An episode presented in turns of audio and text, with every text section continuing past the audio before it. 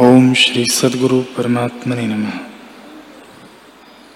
श्री वशिष्ठ जी बोले, ही राम जी, जिसमें कर्तृत्व का अभिमान नहीं और निश्चय से आपको अकर्ता जानता है, उसको केवली भाव से समाधि में स्थित जानो।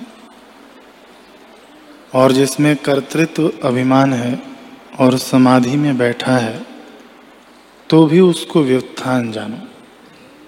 ही राम जी, चित्त के चलाने का कारण स्मृति है और स्मृति जगत को लेकर समाधि लगा बैठता है तो भी चित्त वासना से फैल जाता जैसे बीज से अंकुर उपजता है और फैल जाता है, तैसे ही मन में जो वासना होती है, उसमें चित्त फैल जाता है। और जो जगत की वासना मन से जाती रहती है अर्थात जगत का सतत भाव निवृत्त हो जाता है, तब चित्त अचल हो जाता है। हे राम जी, जिस चित्त से वासना नष्ट होती है, उसको अचल स्थित कहते हैं।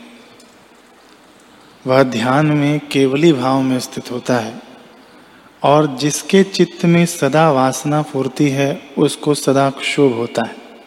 इससे निर्वासनिक होकर तुम परम पद को प्राप्त हो रहो। हे राम जी, जिस चित्त में वासना गंध होती है, उसमें कर्तृत्व का अभिमान भी फूरता है और उससे सदा दुखी होता है। वासना के क्षीण हुए मुक्त होता है। जिस पुरुष के चित्त से जगत की आस्था निवृत्त हुई है और वीत शोक हुआ है, वह स्वस्थ आत्मा है, जिसको समाधि कहते हैं।